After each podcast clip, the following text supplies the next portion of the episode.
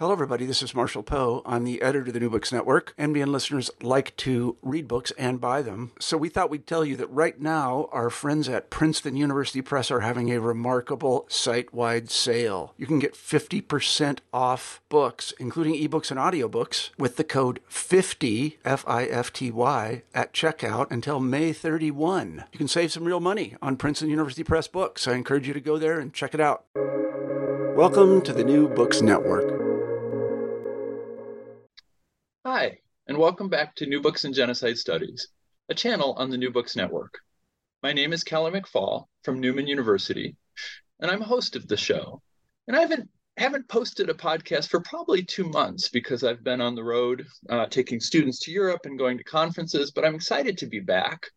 Uh, and I'm particularly excited to be back to talk about a very interesting book uh, titled Jas- Jasenovac Concentration Camp An Unfinished Past uh, edited by Andriana Bencic Kuznar, Daniela Lucic, and Stipe Odak. And just by hearing me pronounce those names, you are going to recognize that my Croatian is non existent. And so I will apologize in advance, both to Stipe and to our listeners, when I mispronounce something. Um, but it's well worth hearing the mispronunciations because this is a really interesting and important book. Um, and I'm looking forward to talking to Stipe with about it, uh, and I'll let him explain why it's so important. So I'll just say, Stipe, thanks for joining us, and welcome to New Books in Genocide Studies. Thank you for having me, Kelly. It's uh, wonderful to be here. So I start out by asking uh, guests to talk a little, tell us a little bit about themselves. Uh, and in our case, since your co-editors are not with us, uh, Stipe, if you could introduce yourself to us and then say a little bit about your co-editors.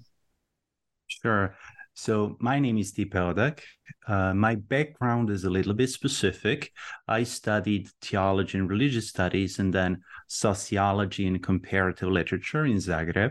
And then later went on uh, to finish a PhD in political and social sciences coincidentally, two other co-editors, so that will be Daniela Lucic and Andriana uh, Kuznar, Bencic Kuznar, were my colleagues. So we studied uh, sociology together in Zagreb and then continued to work together. And we came in touch with the subject of Jasenovac towards the end of our master studies. So that was uh, Andriana and me at the time. We were invited by the director of Jasenovac's memorial site at that time to uh, do some research basically at the museum. And the issue was uh, quite peculiar. So the, the the people who were visiting sometimes demanded to see more horrors they thought that the museum does not represent the history in a truthful way and that they would prefer to see more weapons the images of massacred bodies um, uh, uniforms, war uniforms, and so on and so on, which was uh, strange in view of new developments in museological representation, but it was also uh, uh, uh ethically problematic, and we'll speak probably about this later, in view of spe- uh, particular history of Jasenovac, where the museological representations were used as a part of propaganda during the war in the former Yugoslavia. So this was the first time we came in touch with uh, the subject in a professional way. Of course, this was before uh, taught in uh, history classes and uh, even some uh, university classes that we attended. And then we continued on, and the subjects changed over time. So at some point, we also collaborated with uh, people from uh, other uh, museological sites in Europe in imagining uh, how the museological representation of uh, the Holocaust uh, should develop in future, especially at that time, the development of augmented reality was quite in vogue. And that again also became relevant to Jasenovac uh, because the site, the original site, was bombed in uh, March and April um, 45. And then even later, people from surrounding villages used the the remnants of the site for as a construction construction material for the houses. So there was almost nothing left, which creates a strange sensation among the people that the site is too beautiful mm. for what it represents. And uh, one of the possibilities uh, or suggestions that some of the visitors uh, were giving was to reconstruct the, the places of torture, which again opens many ethical questions. So we want to avoid that. And uh, one, the, one of the ways that we could imagine um, going forward was to use this augmented theology, uh, technology, excuse me, to represent what the site looked like at the time while at the same time reminding visitors that there's a difference uh, now.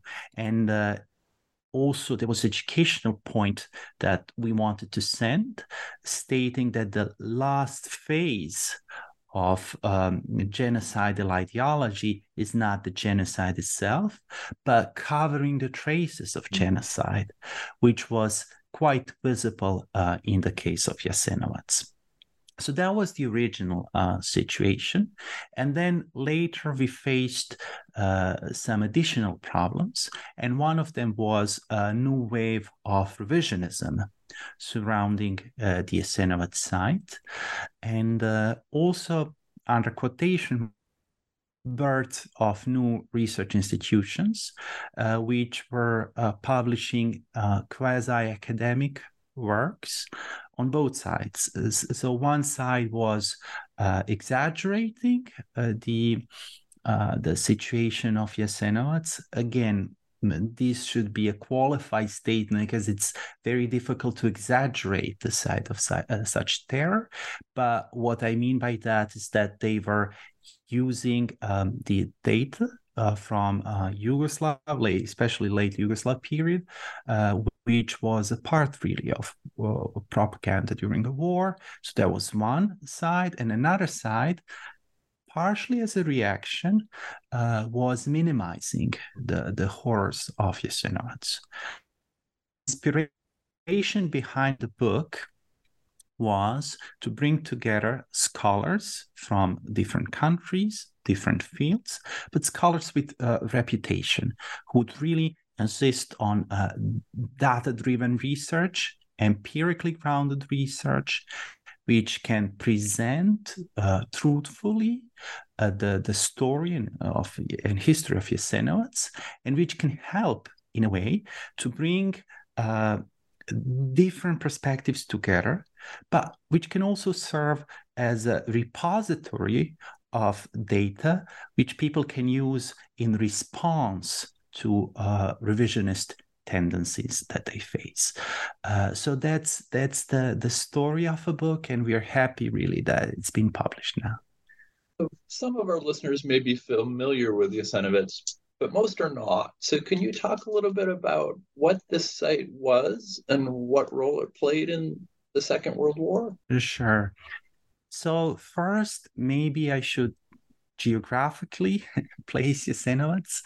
Um, so at that time, it was the biggest concentration camp uh, in so-called independent state of Croatia. So now we are speaking about the period from 41 to 45, of course, the period of the Second World War. And the independent state of Croatia was an ally state with uh, Germany and Italy. So the famous um, Croatian historian Ivo Goldstein used these uh, terms under quotation marks, uh, stating that it was neither independent, neither Croatian, since it was in nature uh, not really independent. So it really depended a lot on Italy and uh, uh, and uh, Germany and uh, it was not again uh, entirely Croatian because, of course, it was not a democratically elected uh, government. So it comprised the territory of currently Republic of Croatia, uh, Bosnia and Herzegovina, parts of what is today Republic of Serbia, minus uh, the Istria, that's a region in Croatia, and co- some parts of Croatian coastline, which were then given to, to Italy. So, so we are there. This is the geographic space. So Jasenovac was not the oldest uh, concentration camp uh, in this country, but it was certainly the biggest. And later it became a symbol uh, used for all concentration camps in uh, this uh, large territory. And this sometimes creates confusion because sometimes people would speak about Jasenovac's victims, but under that name, they would uh, uh, uh, include all the victims of all concentration camps on this territory. Right. So that's why it was an extremely powerful sim- uh, symbol. It will become clear why in a minute. So also, um, it was a, it was not a single uh, geographical spot. In reality, it was it, it comprises five uh, sites. So first two were operating really in a relatively short period from August to November uh, 1941, and then uh, the the people who survived were then sent to uh, camp number three called brickwork, which is generally associated with the, the, the name Jasenovac. And then there was also a tannery and uh, another site uh, placed in what is currently Republic Bosnia and Herzegovina in Stara Gradiška. So there was this complex set of camps, which were all called uh, Jasenovac concentration. Which role it played? Uh, so very early after uh, their founding, uh, the, the leaders of independent state of Croatia introduced uh, racial laws uh, based uh, on the racial laws, of course, in Germany, which targeted specifically Jewish and Roma population, all non-Aryans, but practically Jewish, Roma, and Sinti population um, uh, in in, the, in these territories. And aside from that, uh, Serbs uh, were not considered uh, uh, non-Aryan uh, race. They were not considered directly targeted by by these um, laws. They were Slavs, but not neither Jews nor Romans. So they were then seen mostly as political enemy within. Uh, and then uh, many of them, the majority of victims in uh, Jasenovac's concentration camps were of Serbian ethnicity. So those three groups were systematically targeted. And aside from them, there were other enemies who were seen as, again, political enemies. Those were Croats in opposition, also significant uh, number of victims were of this ethnicity. There were also uh, some uh, smaller ethnicities who lived in these territories, but were also seen as a target. For instance, some who belonged to religious minorities. It's important to note that the camp was not controlled by Germans, uh, as some other camps in the in Europe were even outside the German territory. This was under local control. And another difference uh, to uh, concentration camps in Germany was the way it was organized. So it was not just a concentration camp, it was also labor camp and extermination camp. And uh, Natasha Matausic, one of the people who contributed to this book, described it in comparison to German industrial machinery of killing, using that metaphor, as a manufacture of uh, all evils. And it was truly a horrific uh, place, uh, full of uh, sadistic stories uh, and, and really torturous uh, killings on a daily basis. The number of victims of Jasenovac's concentration camp, as we might discuss later, was always uh, a, a, matter of debate. But uh, the Jasenovac Memorial Site institution uh, that has now organized on the place of the spot of the former concentration camp did an important research project uh, in 2000s and uh, currently they have a list of all victims' names, which is uh, 83,145, I believe, uh, which is not complete list. but that's the starting point. And generally, uh, ac- serious academic approximations go so between this lowest number of 83,000 to 100 or 110, 120,000 of victims, mostly converging around 90,000, 100,000 victims. So already enormous number in itself.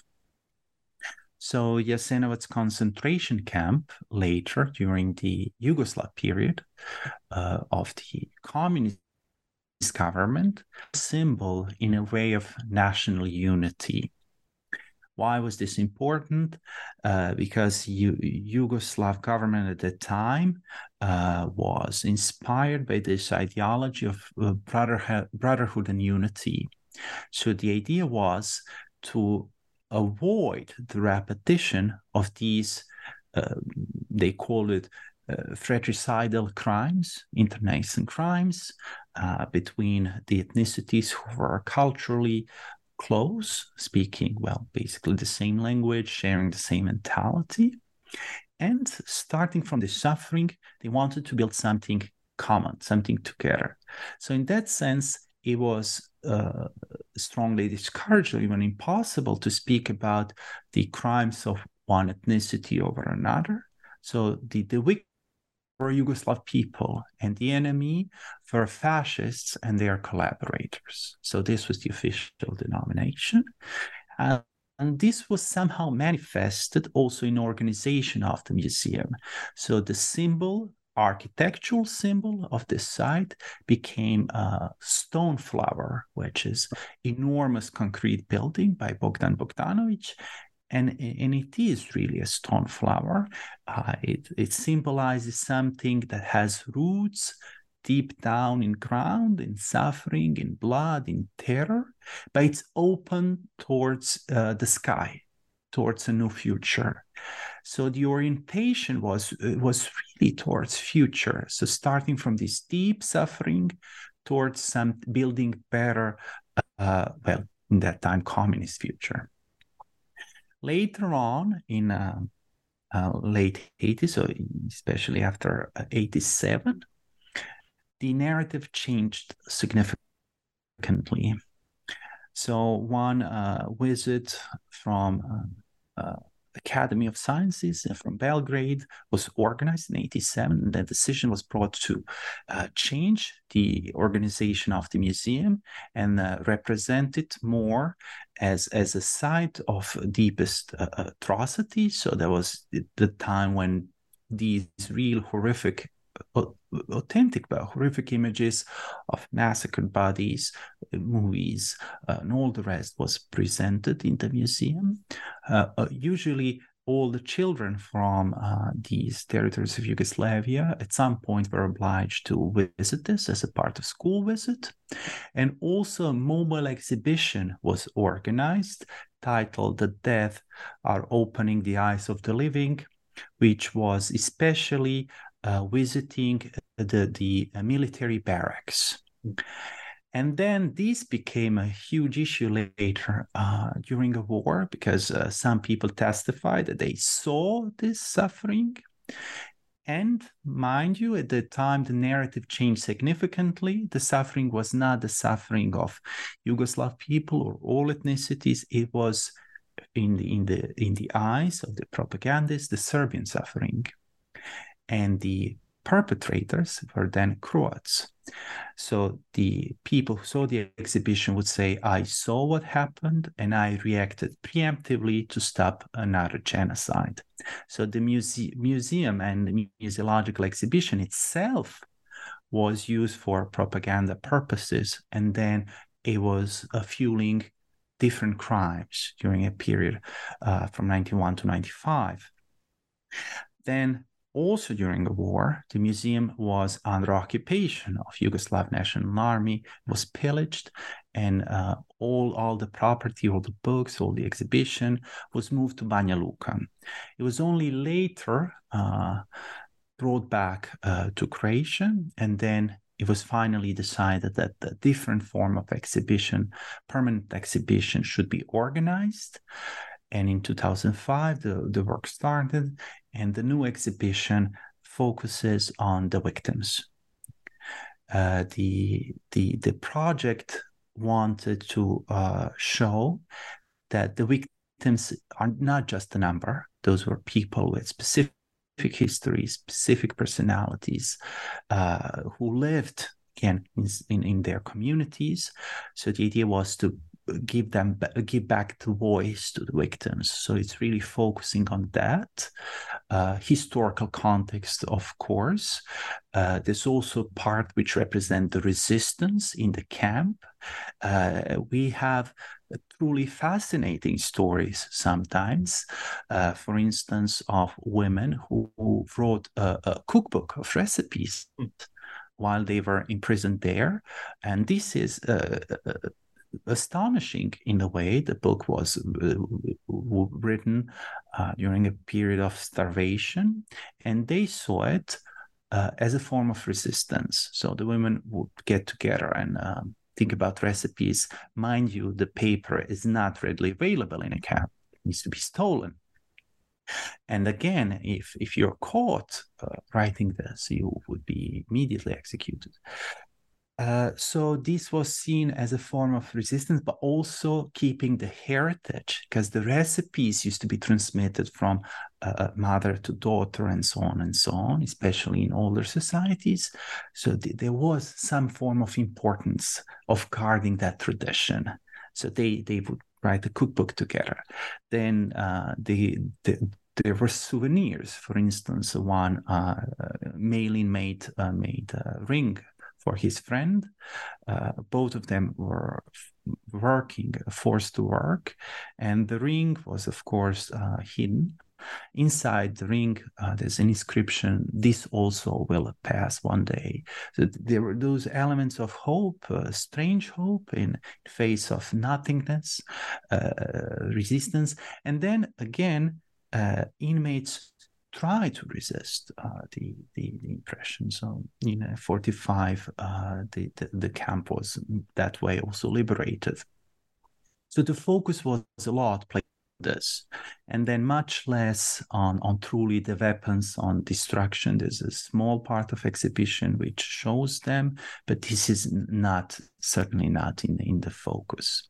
So this new exhibition was partially well accepted, and then again partially uh, criticized uh, by some people who saw it as a postmodernist attempt to uh, negate the horrors of the history, uh, or by some as revisionist attempts.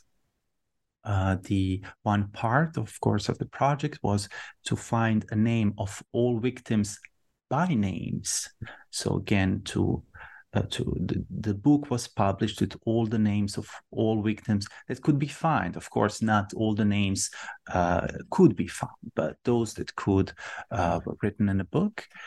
And the book name, as I mentioned before, with uh, a little bit more above 83,000 uh, names, which was much less than official uh, propaganda in Yugoslavia, which was partially developed uh, in attempt to reinforce the sense of suffering and again the the, the, the, the, enormous evil that happened during this period, which can be a source of inspiration for future generation, and partially uh, as a way of uh, asking uh, monetary uh, reparation from uh, Germany so some listeners probably know in uh, 46 there was a conference in paris organized around the question of reparation. And yugoslavia uh, at that time said that the victims of uh, in, in this territory of yugoslavia amounted to 1.7 million. And this number we later discovered uh, was uh, uh, estimation by uh, Vlade who was working at the statistical office and he made an estimation of demographic loss, losses, so which are different from real victim losses. Why they're different? Because there he included also the decline in birth rate. Uh, so all everything that contributed uh, to to um, kind of less population that one would expect, including people who were killed, but not only people who were killed, right?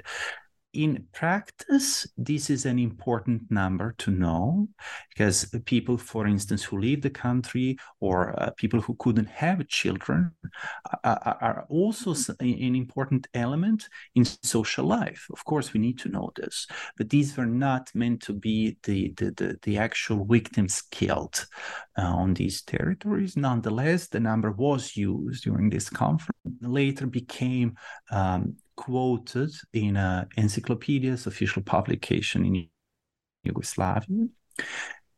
And another thing that was important uh, as, as, as a symbol was uh, 700,000 victims of Jasenovac. Mm. This almost became a sacrosanct number, which simply symbolized this enormous suffering, which we know now is not factually uh, through. So when the last exhibition of Jasenovac, uh, permanent exhibition of Jasenovac was made, uh, with this number which is much less than this one used before, some people also saw it as a revisionist attempt. And then now we are here today when all these things I just presented, I know they can be very confusing to hear all this because Jasenovac is really specific site in this respect, which has not only the original history of, uh, of terror, but also the history of collective memory around it, a history of propaganda around it, an additional traumatic history of the uh, ex-Yugoslav wars, which were linked to previous uh, wars. That's a wonderful summary of, of the history of the, the camp, but also of the the ways in which the memory of the camp has been used. In you, you talked a lot about numbering. Um, your book dis- divides this into three parts: naming, numbering, and narrating.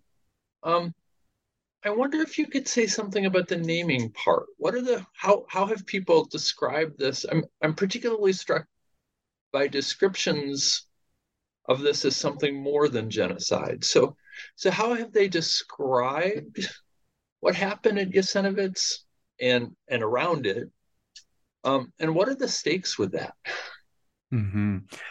Maybe to make one step back, yeah. even to to explain just the division of of the book. Yeah, please. In uh, describing, uh, naming, and counting. So we uh, started with the premise that genocide in itself is a crime which escapes understanding to some degree, and especially it escapes representation.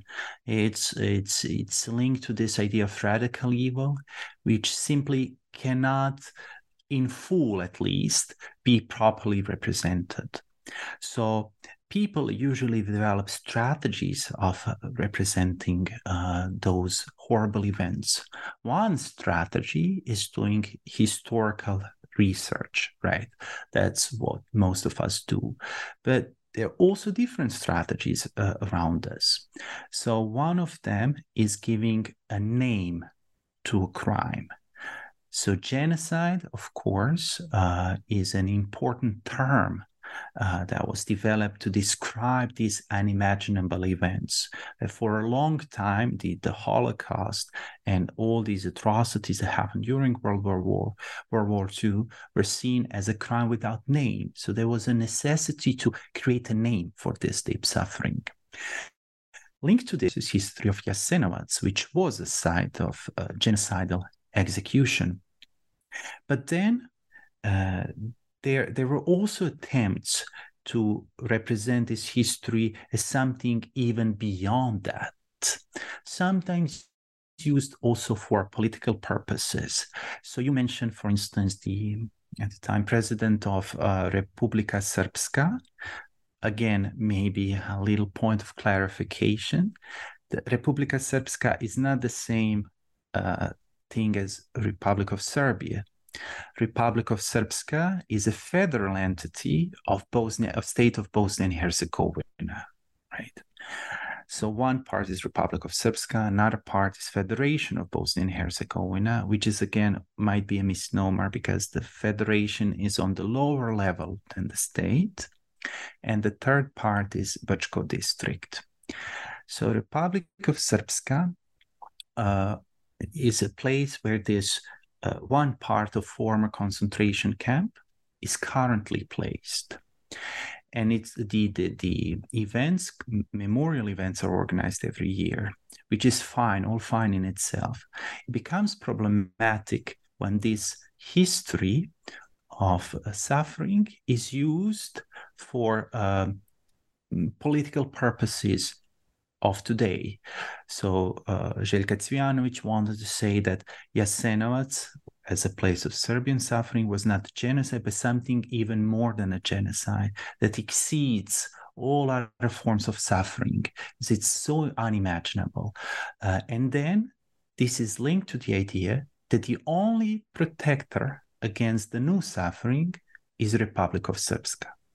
And this again was the idea uh, proposed on numerous occasions by uh, an, another important politician from Republic of Srpska, Milorad Dodik. At the same time, very often, this uh, enormous, very truly enormous suffering of Serbian population and uh, other ethnicities as well during World War II, in Republic of Srpska especially, is used as a way of not speaking about crimes, especially genocide in Srebrenica that happened in 1995. So this strategy of naming was was uh, in a way political strategy to to to convey the idea that the current political institutions are the main protectors of Serbian people in this territory and they have legitimacy to speak Uh, uh, uh, about suffering because so many people suffered and they suffered something even more than a genocide. On the other hand, among the revisionists, there was attempts and there are ongoing attempts to represent the events surrounding Jasenovac not as genocide, but as, a, as simply reasonable political decisions uh, against uh, enemies of the uh, of the state at the time.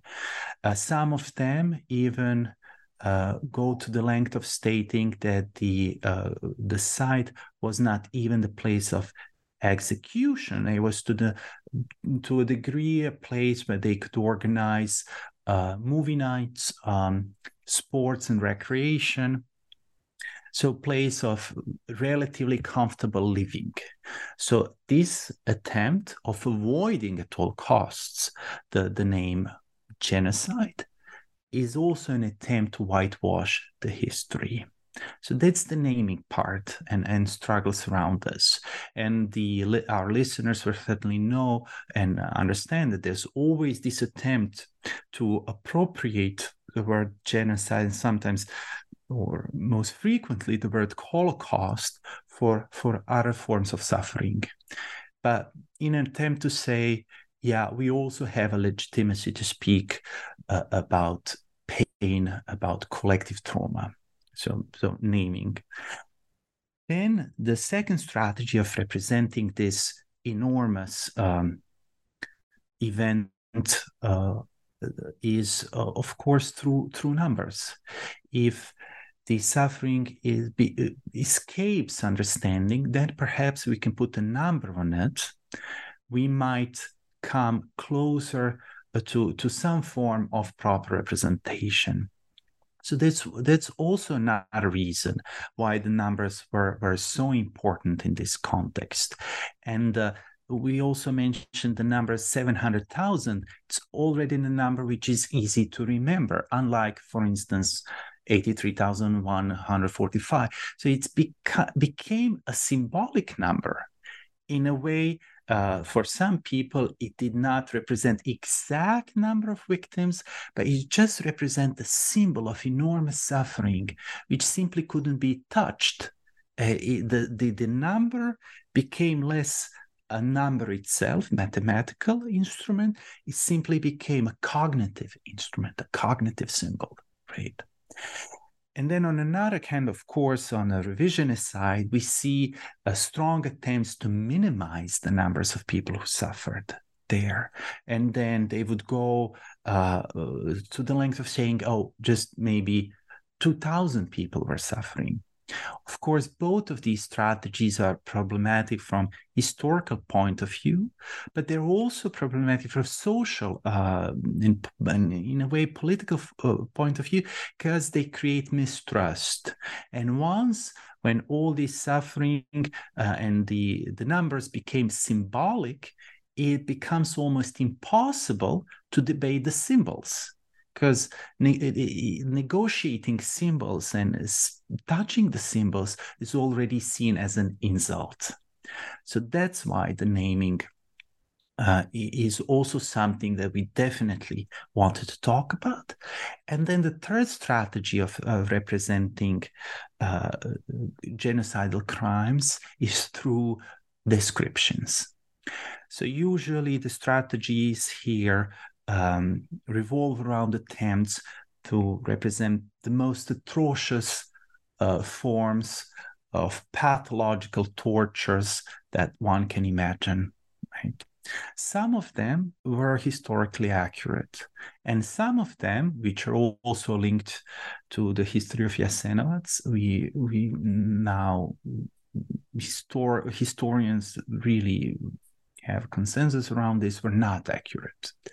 And one again very famous story was uh, this sad story about making soap from human remains which is said to be done in uh, this uh, territory of Stara Gradiška, for which we don't really have historical evidence. But the attempt here is to come up with something memorable, something which shocks people, something which creates emotional reaction, also as a way of representing something which escapes understanding in itself. And as I mentioned before, revisionist attempts go in a completely other direction. Oh no, this camp was not really the place of suffering. Yeah, it was a labor camp, it was imprisonment, but relatively comfortable one. So let us describe you what happened there. There was this uh, movie uh, presented there. There was a visit of Red Cross, uh, which uh, saw relatively comfortable conditions at that time, and so on and so on. So the description of of the events uh, surrounding Jasenovac and then happening in Jasenovac is also a, a battlefield uh, of of arguments. And well, not not just arguments i must say also arguments under quotation marks because some of these are clearly not historically based statements. So finally we decided to organize the book uh, in in those three sections uh, which deal with those three strategies of speaking uh, about the crimes that took place uh, between 41 and 45 in uh, these locations there's a name that that plays a role in the book that you haven't mentioned this, and I believe that's Bleiburg, I believe, um, if I've got that right. Um, what? How have people tried to? So, what is that? What does it represent anyway? What does it stand in for? And how have people tried to use that as a narrative strategy for, um, in order to um, cement kinds of identities or stories that they tell about the past? Mm-hmm. So, Bleiburg. Uh in itself uh, is geographical location is is simply a city in Austria, but it's actually a symbol for a set of events uh, related to May 45, which make the whole story about World War II in the these territories of ex-Yugoslavia extremely complicated to comprehend. So at the end of the war, the army together with uh, some uh, militia groups from from different territories. So some from Bosnia and Herzegovina, some from uh, Serbia, some from Slovenia, uh, some from Montenegro, withdrew also together with a, a, part of civilian population to this city called Bleiburg, which is at the territory of uh, a Republic of Austria nowadays and they surrendered uh, eventually to Allied forces.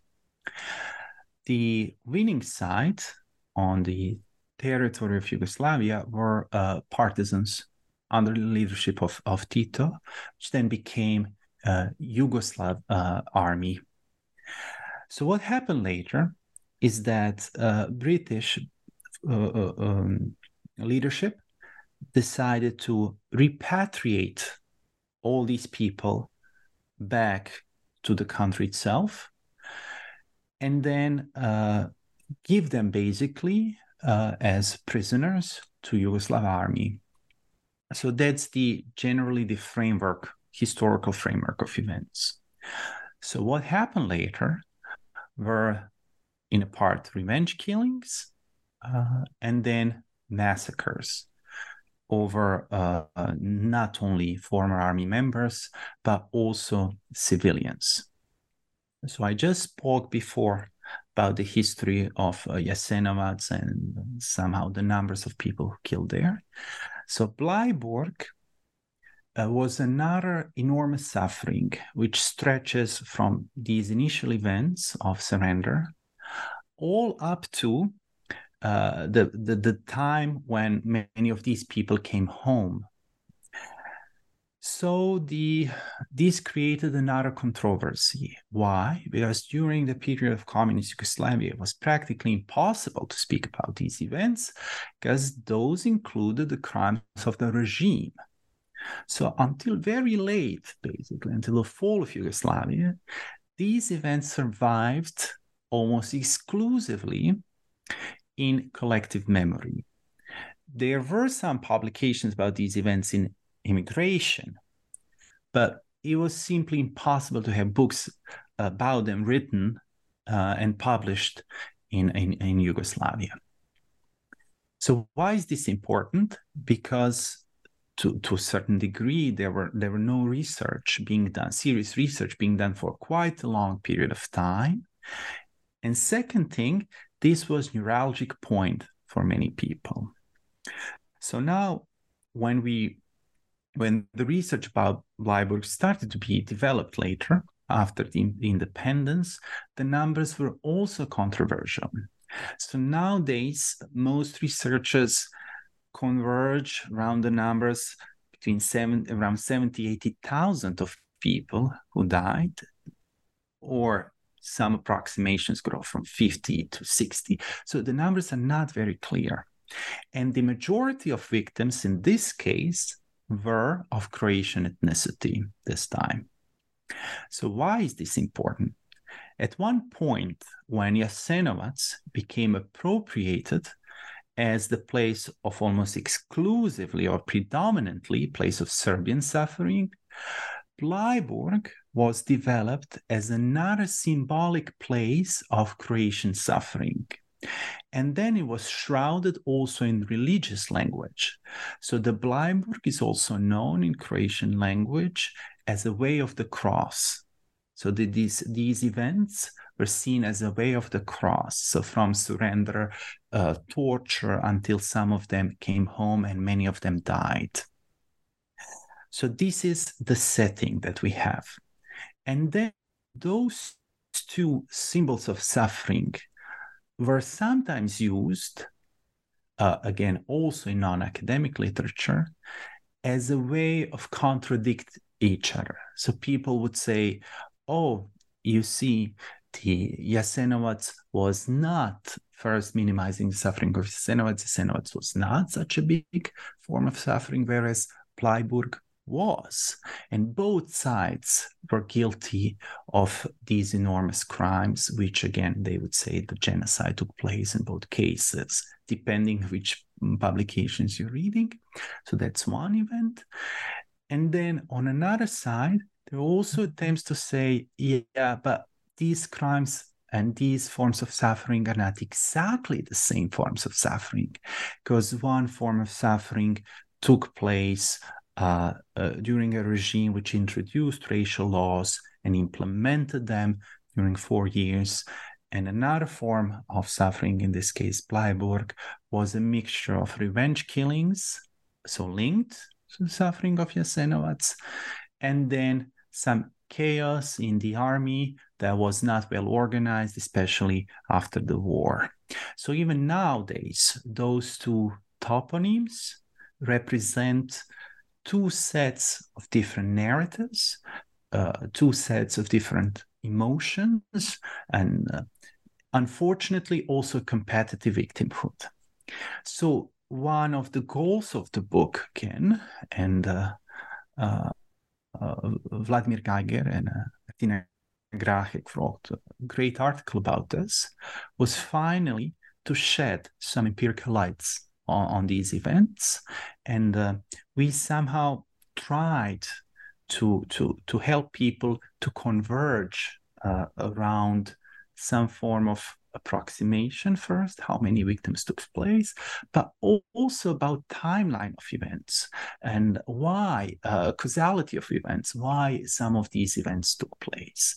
So that's basically, in, in a nutshell, uh, the history of Bleiburg, which is far more complex than what I just said now, but it, it really uh, represents something important in collective memory to a degree that very often even nowadays in comments after the, the random articles that you will uh, see in publications in these regions you will often see these competitions between Jasenovac, Bleiburg, uh, what happened when, who suffered more, and so on and so on. So, as as as I mentioned at the, at the beginning, this is a region about which many people, certainly in the United States, but I think globally, um, don't know very much, and one in which 30 years, well, not quite 30 years ago, but 25 years ago, was much more visible in the public consciousness, and I think it has receded. So I guess my first question about this is is why do you think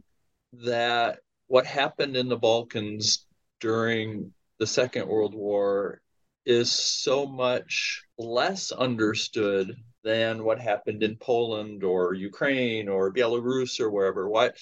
Um, and what can, and then along with that, what can we learn from events and the memory of events in the Balkans that will help us better understand how to wrestle with these issues historically and and politically? Mm-hmm. I think there's several reasons. One, and probably a very important one, is is the sheer complexity of, of these events. So what you have here uh, are ethnically quite diverse territories, which later became uh, six independent states uh, after the fall of uh, Yugoslavia. And then uh, the territories themselves were just difficult to, to understand what happened when how and for what reason. So that that's one. Second thing is the that the events intersected and uh, went in different directions. So somehow you couldn't make a simple narrative uh, out, out of this. As i just mentioned Bleiburg tragedy was also enormous tragedy but was committed at that time by the state forces at the end of the war so after the, the, the, surrender. So it's somehow difficult to to create a simple narrative and timeline of events. Second thing is also the just the number of uh, forces who were fighting on these territories. So and alliances. So you did have state forces, but then you also had militias, some supporters of the Royal Army, who were uh, quite uh, fighting the regime, but were also adhering to fascist ideology of a different kind or supremacist ideology. So all this is, I, I understand, it's very confusing. Yeah.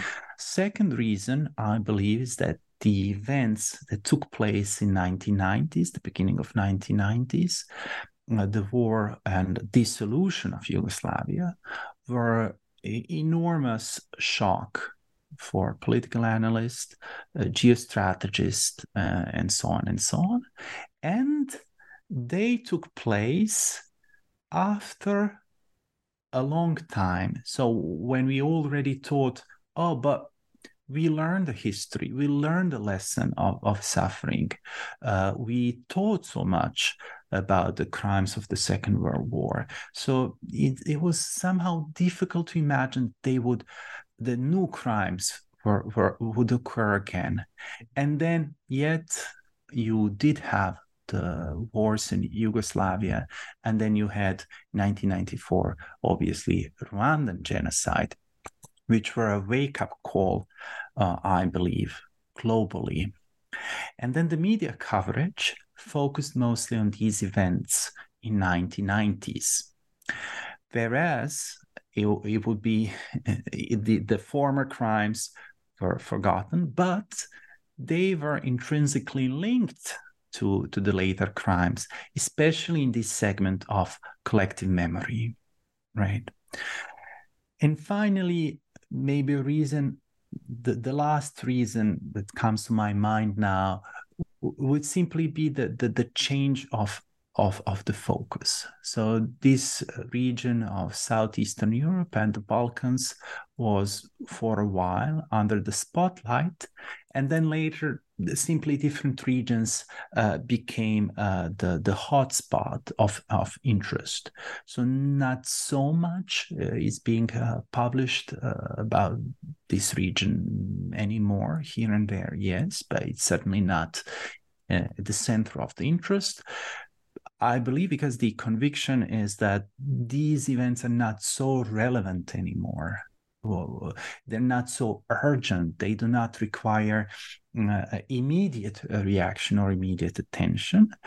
And uh, as a reply to that, I, I would really say that these these stories that I just presented could truly offer extremely valuable and important lesson, because one they were so complex, and this complexity makes them even more relevant because again the very issue of memory and suffering and trauma and remembrance of events it's quite complex in itself. And it's tempting to understand historical events in simple oppositions between uh, the, the victims and perpetrators, whereas in many situations the story goes in many different directions. It's difficult to represent. It's constantly asking us for, for new, uh, new attention, new articulation. So th- th- that's important lesson to learn. And second thing, it's also to see how one memory of suffering, which was meant to be a unifying memory, can become reappropriated in different ways. And uh, in the in the worst case scenario, it can also be a ground, a fuel for new crimes. And this requires constant uh, ethical attention. So, so this is a wonderful book, um, and it seems to me to represent a kind of strategy of truth telling. Maybe not truth telling, but accuracy telling. I'm not sure that phrase works very well in English, but an attempt to lay out a very carefully, to use a European kind of framing, scientifically artic- uh, a determined and articulated view of what happened. Um, what that that is an element of a strategy. So so maybe i maybe i should reframe the question like this. As as historians social scientists theologians interested in um, in trying to ensure that history doesn't become a weapon what kind of how do we do that? This is one element of a strategy but how do we try and work to prevent history from being misused in a way that creates more violence rather than less? This is a very good question, and th- there's truth in this um, that that you just said about truth telling. No pun intended again.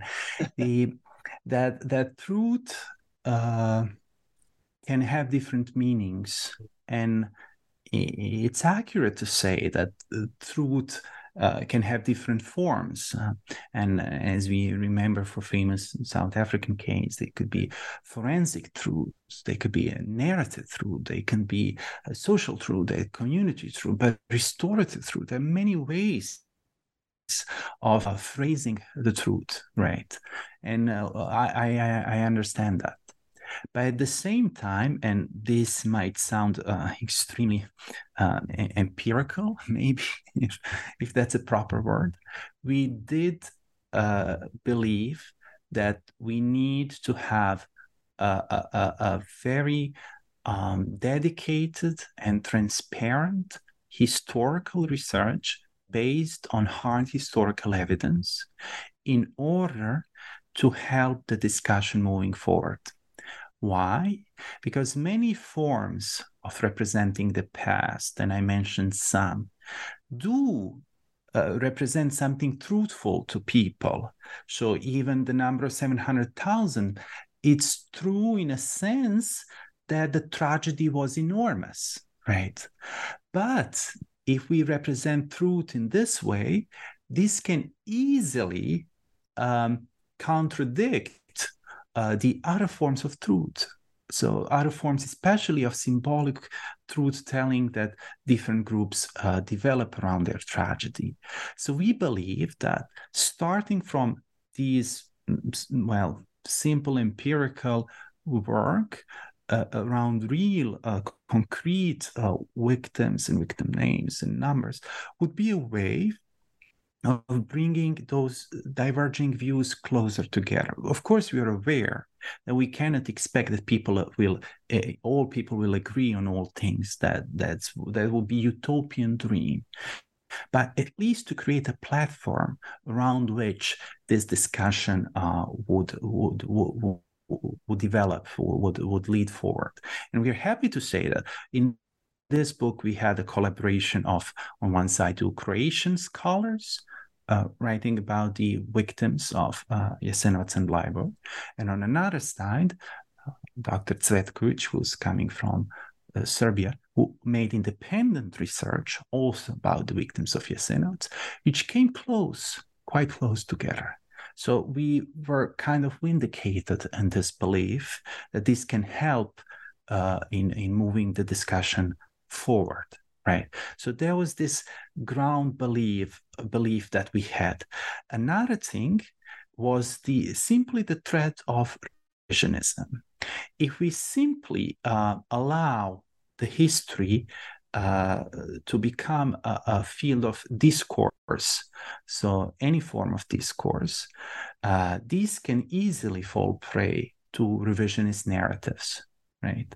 Because then they would simply spin uh, the, the history in a certain way and say, well, this is our truth now. And if all truths are, stay, are placed on the same level, then there's really no way of adjudicating around them. And mind you, this is also ethically problematic. We co- quote at some point a statement of uh, Professor Mojzes, who says, inflating victims is extremely uh, problematic because symbolically you're killing more people. And negating victims is also extremely problematic. So you're not acknowledging them, right? And so both of them are simply the strategies we absolutely wanted to avoid, especially knowing that practically they can be employed for new crimes as a motivation, a partial motivation, clearly not clear causality is place, but partial motivation for new crimes.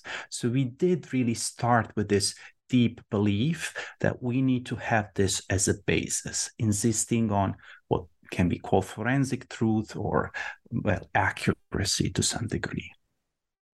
Aside from that, we did allow space for uh, further discussion. So we do have contributions about movies, for instance, um, about Jasenovac, and many of them which represent represent the story of Jasenovac in different ways, as movies always do, right?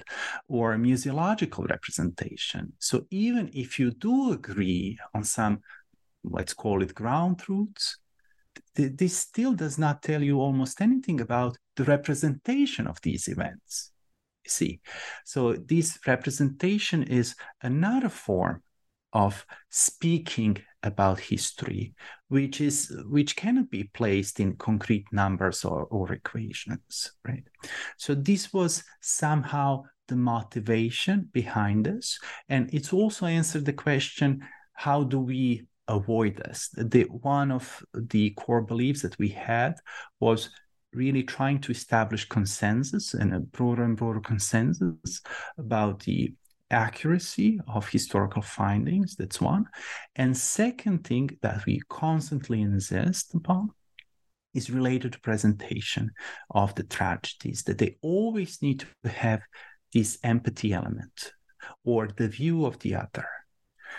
As soon as the narrative become closed narrative, so self-centered narrative, this can easily become exclusivist view of, of the suffering, which is suffering just for me and for my community, right? Which doesn't tell anybody else what to do. So this is not to say uh, that uh, the the uh, the way forward is universalization of every suffering without any specificities. No, no. We are, what, what I'm trying to say goes along uh, Rothberg's idea of multidirectional memory.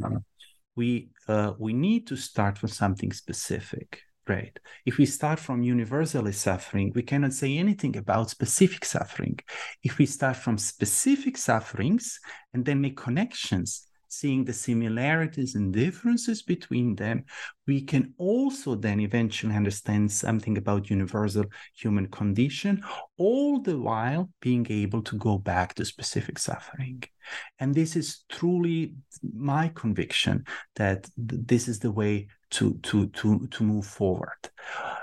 And another element that really need to be preserved, it might sound banal, but I think it's also humbleness humbleness about what we can uh, say and uh, do about history. Uh, so Marie-Claire Lavabre, the French historian, uses two terms. They rhyme in French, not so much in English.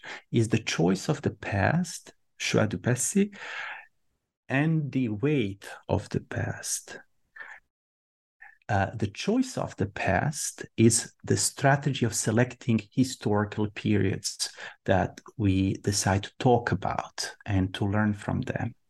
On the other hand, it's also the weight of the past because the some events in the in the past are so uh, uh, uh weighting on our shoulders so much that even if we decide not to speak of them, they will still uh, persist in collective memory. And Bleiburg perhaps is a good example. The regime decided not to speak about these events, but then they couldn't be erased. The weight of the past was simply too large. So, way forward would be first to become aware of this, that we, we're not really omnipotent when it comes to the past and speaking about the past, to become aware of these differences. And then with healthy degree of humbleness, trying to build something common, some platforms that can develop a future dialogue that can inspire that can inspire future dialogue uh, among different participants and different subjects and different groups. That's a really thoughtful answer. Thank you so much. Uh, we've reached the hour mark, so it's time to wrap up. Um, so I always ask the same question to end, which is to say, can you suggest to our listeners a book or two or movie or something that was important to you while you were thinking about these issues that I mean, it's July. We have a tiny bit of vacation left before the academic year starts. Um, something we can read or watch before we have to go back to grading papers. Sorry, there was another interruption. Yep, I can uh, hear you. Ah, uh, you can hear me. Yeah, well, since this uh, the the story really about the World War II on these territories is so complex, I could perhaps recommend two books. They're both in English, um, which uh, which are written in a quite accessible way, and uh, they they they explain these complex histories um, in a, in a kind of easy to understand way, still scholarly books. One is uh, War and Revolution in Yugoslavia, written by Jozo Tomasevich, uh, which is again a famous uh, publication. Another book is The Holocaust in Croatia by Ivo and uh, Slavko Goldstein. Uh, it is a bit unfortunate that the majority of publications are still published either first in Croatian or exclusively in Croatian. So th- there's a significant uh, body of, uh, of scholarship, of literature, which is unfortunately still inaccessible. But those two books can be a good starting point uh, for, for future reflection uh, and uh, future exploration and further further reading. I will add them to my list. Sadly, I've had a lot of plane time this summer, and I will have more. So um, I always get strange looks from the people who are sitting next to me as I pull out my books. And uh, but I will add to my education. We have been talking Correct. to Stipe Odak, the, uh, one of the co-editors of Jasenovac's concentration camp on unfinished past. Stipe, thank you so much for your time. I really appreciate it. Um, and I know you're working on a project about Rwanda. When you are done with that, I hope you'll join us on the show again to talk about that book. It would be a great pleasure. Thank you, Kelly, for having me.